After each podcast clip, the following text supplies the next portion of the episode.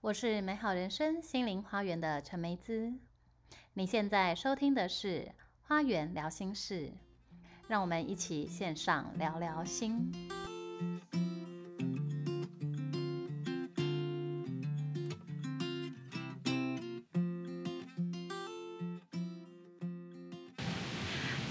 又是一个下雨的午后，所以大家可以听到我们的背景声音稀里哗啦。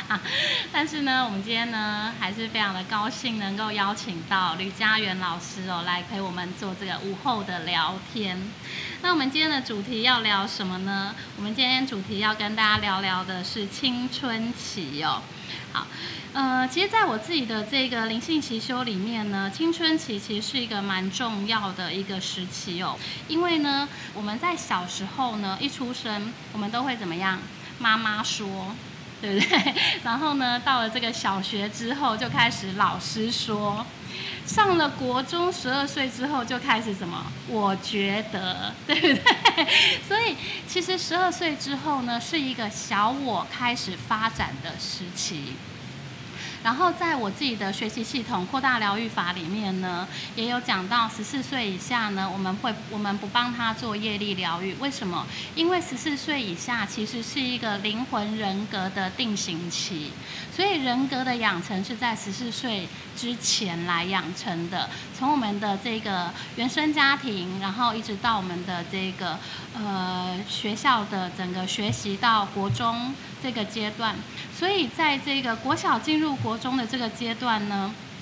这个青少年时期，其实对我们一生当中呢，是一个非常大的影响，一个人格的基础的一个时期哦。那我想说，其实我们诶蛮多，应该听众大部分都成年了啦，所以我们都已经走过这个年少轻狂的岁月哦。所以在青春期的时候呢，其实蛮多人都曾经干过一些傻事，然后现在回想起那个年轻的岁月的时候呢，也会觉得说，哎，当时觉得自己真的很好笑，怎么会做出这些事情来？那今天呢，我们邀请这个吕家园老师呢，就是要来跟我们分享，在他青春期的时候呢，曾经发生过的这些影响他人生的一些重大事件哦。那我们今天呢，就是欢迎吕家园吕老师跟大家打个招呼吧。嗨，大家好，我是家园。那我现在目前呢，主要以送播在服务个案。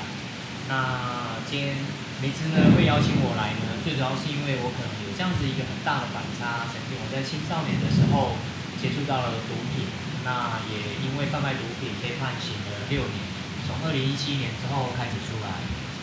然后一直到现在，然后还接触到了身心灵，然后开始自己探索自己，然后遇到了颂钵这个乐器，然后慢慢走上所谓的当这个疗愈师，或是说甚至现在在协助个案做转变的这样的一个工作。嗯，好，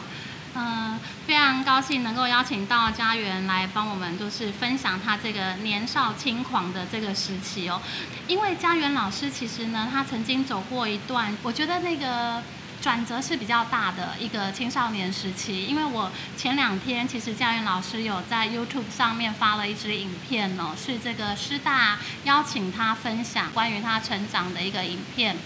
那在这影片当中呢，我就看到说，佳媛老师他其实从小呢，哎，大家不要觉得就是说孩子在青春期呢，他会转转变成这个拍音呐，虽然蛮多是原生家庭的关系，可是佳媛老师非常的特别哦，因为在他小的时候呢，家庭其实是蛮健全的，而且在他国小的时期呢，他还是一个非常棒的乖宝宝，考试都是前五名，然后家里就是会这个望子成龙、望女成凤，把他送进各种补习班，每天都在补珠算啊、英文、数学各种的。这样子的孩子，为什么到了国中却反而有这么大的一个转折呢？所以，我们今天就要来请教练老师跟我们分享一下，说，诶，当初为什么在国中的时候，就是原本这样子一个。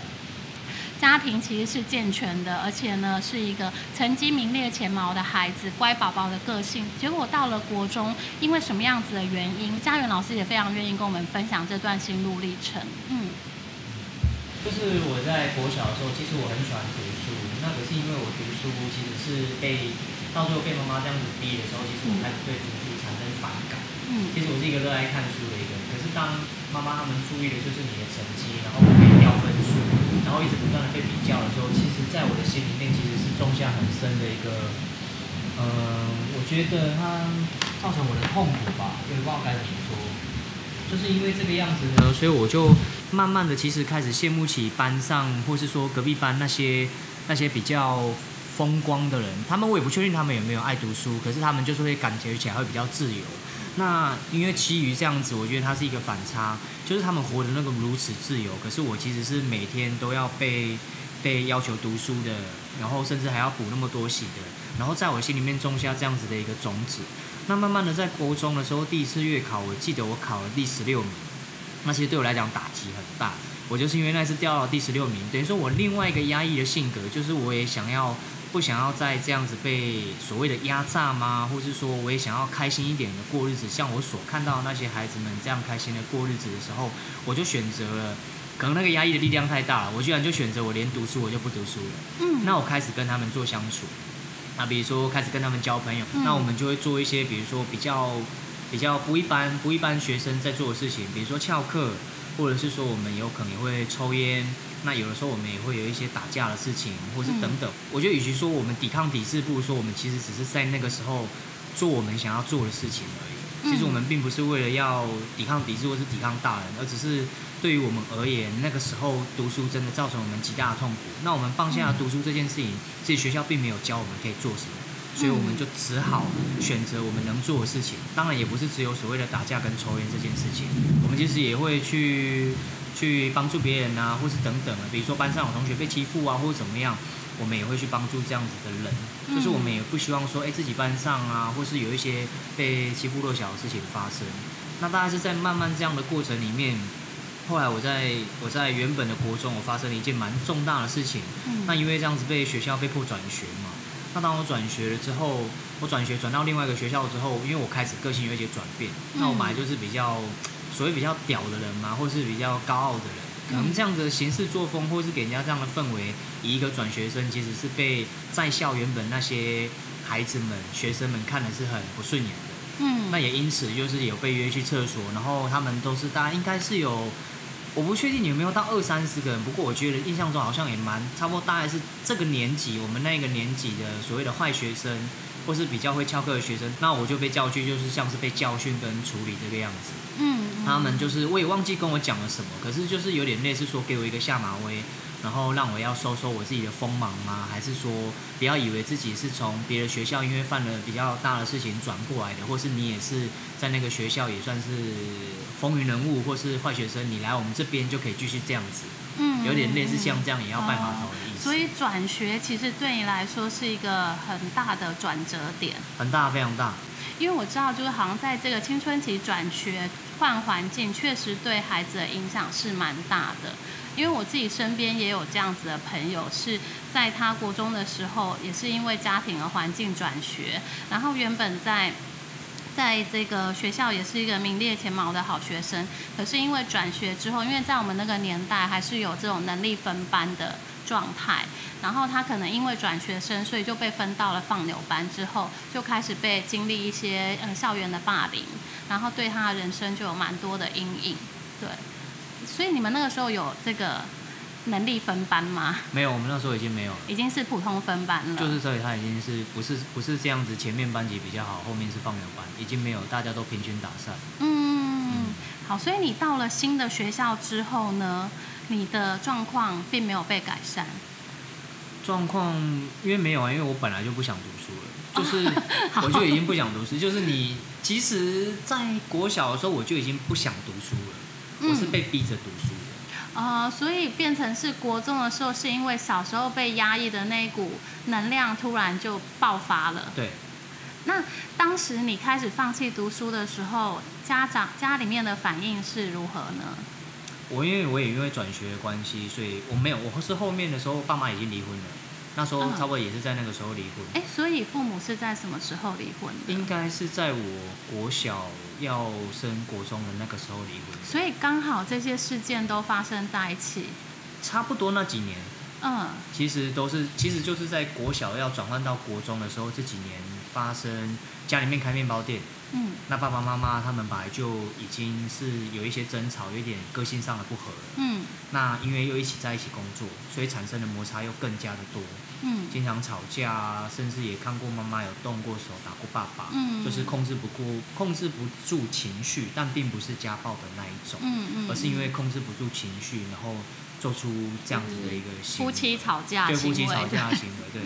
就是在国小那个时候产生这样的事情。那也因为转学，妈妈觉得管不动我，所以把我送去给爸爸。嗯。所以我也就是因为这样转学了呢，我也换了一个家庭，原本是跟着妈妈的，嗯嗯，后来变成跟着爸爸，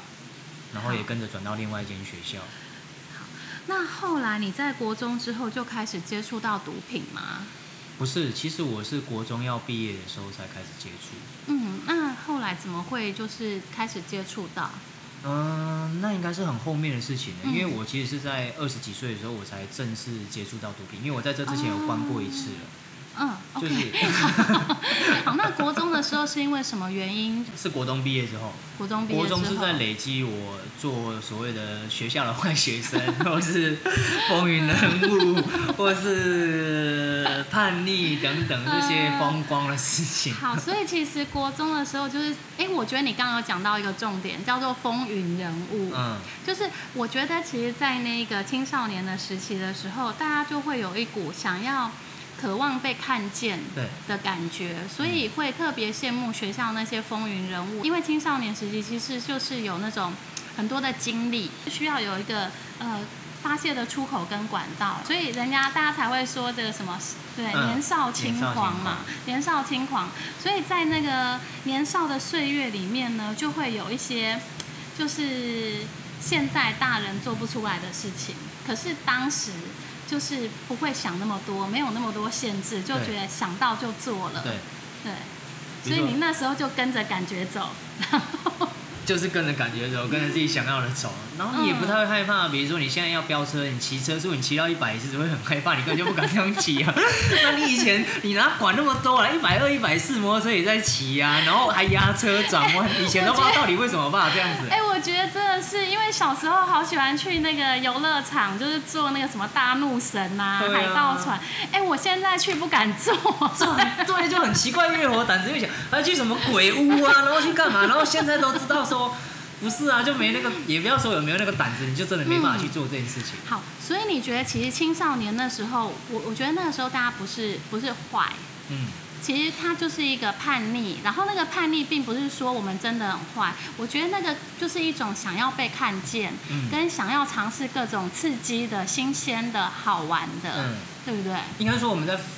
发了我们心里面的那个感觉，我们在尝试着做出我们心里面感受到我们想要成为的那个样子，嗯借由外在的事情，然后来满足那个感觉。嗯他其实也只是在做自己，我们并不是带着一个哦，我今天要伤害人家，我要打人家，我要干嘛？其实我没有那么，我们没其实没有那么无聊。我们其实嗯可能是跟着我们的感觉走，然后外显出做了那样的行为，让我们可以满足我们心里面所感受到的那个感觉。嗯，我觉得是因为是这样的一个满足感，让我们在学校成为这样子的一个样子。嗯，对，好。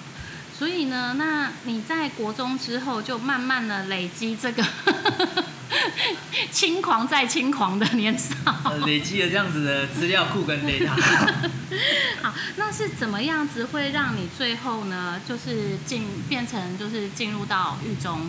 哦，因为后来我我国中我很爱赌博，我第一份工作是在撞球场工作，嗯然后我就赌博嘛，嗯赌博也会跟人家玩扑克牌啊，然后也会玩直棒啊，那时候输了蛮多钱的，才国中一毕业输了一百多万。嗯，那后来还不了，家里也帮忙还了一部分。那因为基于对方，基于对方也要跑路了，就是他自己也赌输了很多，我欠的那个人赌输了很多。那他之后狗急跳墙，他也来逼迫我把剩下的钱一定要拿来还出来。嗯他跟我讲说哪里，然后哪里可以去抢，那他的钱放在哪里？他说这是最后一次，那这次我们完了，我们就还清了。那我就基于我也想说，我可那我就干脆把，也希望这是最后一次了，不然其实你持续在那个年纪，你要一直不断的想办法赚钱跟筹钱，然后其实对我来讲很累，压力很大。嗯那我也想说，那好吧，那我就这一次处理完之后，我也把这一笔赌债都还清了。嗯。那所以就约了一个同行，我们就拿一把我这个改造的 CO2 的手枪，嗯。那我们就去抢强盗，嗯。然后之后就入狱，被判了四年多，然后入狱服刑大概三年多之后出来，嗯。出来之后就找了一份工作做姜母鸭，嗯。然后慢慢开始接触到毒品，因为从那一次出来之后，就跟了一个大哥嘛，那我们就开始，呃，会有一些认识更多的人，其实人脉你变得更广，不管是嗯。诈欺犯或是呃枪支的、毒品的，其实多多少少也都会在我身边。对我来讲，对你们或是对一般人来说，可能很难接触到这个，因为好像有一道无形的墙。可是对我来说，那就是我的生活啊，那对我来讲就是这样而已啊。所以就是说，在你国中时期开始，因为接触了这一些，嗯，比较叛逆的青少年之后，然后因为这些比较叛逆的青少年，他们可能也会有类似相关的背景，然后慢慢就开始呃接触到这些赌博啦，或者是其他的这个部分，然后最最后因为赌债，就是去做了抢抢劫、强盗的这个行为之后。进了监狱之后，反而更开拓你的人脉。对，更更开拓我往这条道路走下去的深厚的基础，应该是这样子讲。因为你看，你从叛逆，然后慢慢认识这些坏朋友，嗯然后到最后，其实不是你跟别人学习，你其实成为的是有点类似，也是带头的那一个。那其实根本就不是别人在带坏我了，然后嗯变成是说我我好像是我在带坏别人。那你慢慢的一直在往这方面走。那也因为在那个时候有一些有这样背景的人，我也曾经被他们欺负过。那个欺负是不是我不是不是那种霸凌的那种欺负，嗯而是因为他们有背景，嗯他们不允许你讲话比他们大声。可是我本来就不是一个屈居人下的人啊。嗯那曾经因为这样被动手过，或是被要求下跪过，或是干嘛。嗯虽然我都没有做这些行为，但可是它造成我心里面有一种像狼的一样的性格。我种下了我一定要在这条路上走到我的一走出我的一席之地。嗯到时候我会来找你们，呃，找你们算账吗？或是把你们压在底下吗？或者才我是抱着这样的一个信念，所以我才越走越深，然后没有想要回头。反而是他们到最后毕业之后，其实他们根本就回归正常的生活。嗯反而那些所有的坏，呃，那时候所有很很风光的，一开始是都是领头羊的，其实现在都过，他们现不管是现在或是那个时候，他们都过着很正常的生活。反而其实是我自己一直往这条道路上面慢慢的去摸索跟走下去。哦，所以你的意思是说，哎，当时你在国中时期的这些玩伴同学里面，所谓的耍逃这种，嗯其实在毕业之后，他们也都逐渐的恢复到正常的对这个生生命轨道中。可是结果，但是你因为就是自己内在有一些被压抑的部分，嗯，被解放了之后，甚至应该是说被激发、嗯激怒了之后，因为我觉得其实这里面呢，其实有牵扯到一个部分，就是我曾经就是有过一次，好像在跟我的保险业务员。他在处理我一张保单的时候，因为某一个环节错了，所以我当下非常气急败坏，所以我就打电话跟他说：“你怎么可以这样子处理？”然后他就当下就是马上把我阻断，跟我说：“好，你不要再说了，我现在立刻去帮你做，立刻去做些什么事情，我们来做一些后续的处理。”可是因为他这样子就是没有让我把话讲完，打断我之后，我真的觉得那股怒气 就是觉得很生气，然后我就跟他说：“你知不知道我现在很生气？那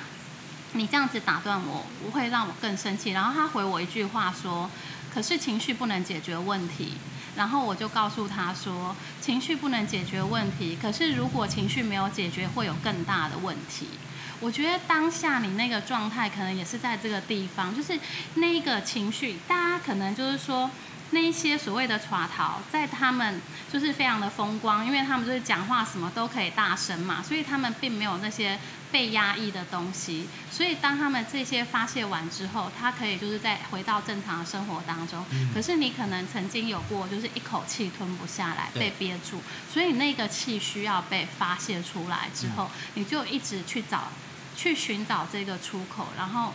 慢慢的就是去走，越走越深，觉得说，哎、可以怎么样能够在这个地方可以找到自己的尊严呐、或者是为自己再扳回一城呐、再找重新找到一个就是什么样子的地位，嗯，是不是这样？是这样子的。嗯真的就是蛮像，就像你讲的，真的就是这个样子。因为我一直给搞不懂为什么后来他们都变正常人这样子，我也觉得很奇怪，为什么？然后听他们自己这样讲，我才豁然开朗。哎、对呢，哈，因为他们就没有什么压抑啊，可对我不一样啊。你看我家庭的背景又很正常的，虽然父母离婚，可是他们都给我也算是也不愁吃穿嘛，嗯，他们也都是很健全的在照顾。对，那那那为什么会导致我变成这样？我也我也其实也一直百思不得其解。嗯，可能就是那一口气，然后又加上家里面的人可能比较保守，所以我也不知道该怎么跟家里面讲。嗯最重要，我我觉得蛮惨的，就是我又没有兄弟姐妹，所以我就觉得哇，那好像我变成说我好像我得这样的一个设定，变成我好像只能用自己的方式去走出一条道路，嗯，那也没有遇到所谓的